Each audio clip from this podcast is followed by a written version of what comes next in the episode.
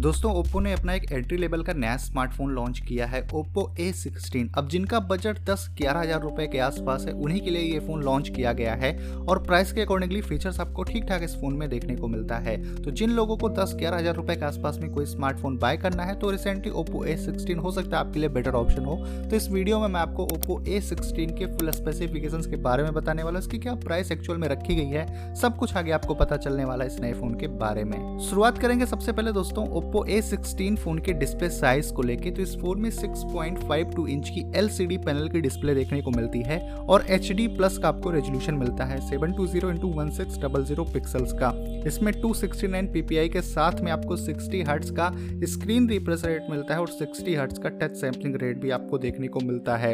इसमें आपको seventy one percent NTSC colour gamut के साथ में fifteen hundred is to one का कॉन्ट्रास्ट रेशियो भी मिलता है और फोर एटी आपको निट्स की यहाँ पर ब्राइटनेस भी देखने को मिलती है।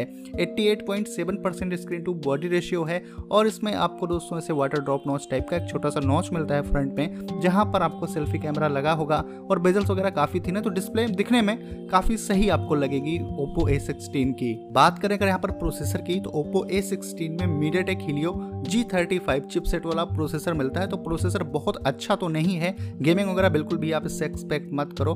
और इसका जो बेस वेरिएंट है उसमें थ्री जीबी की रैम है और थर्टी टू जीबी की आपको इंटरनल स्टोरेज भी मिल जाती है। इसमें आपको एंड्रॉइड इलेवन के साथ में ColorOS eleven point one out of the box भी देखने को मिलता है।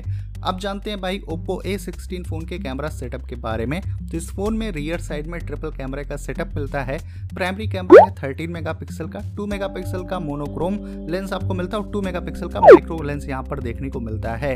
वहीं पर फ्रंट में सेल्फी के लिए इस फ़ोन में एट मेगापिक्सल का कैमरा दिया गया है जिसकी मदद से आप सेल्फीज और वीडियो चैट काफ़ी सही से कर सकते हो। बैटरी की बात हो तो ओप्पो ए सिक्सटीन में आपको बड़ी बैटरी मिलती है, फाइव थाउजेंड एम एच की इसमें बैटरी मिलती है, लेकिन चार्जर आपको स्लो मिलता है इसके साथ में टेन वाट का आपको इसके साथ में चार्जर भी मिल जाता है।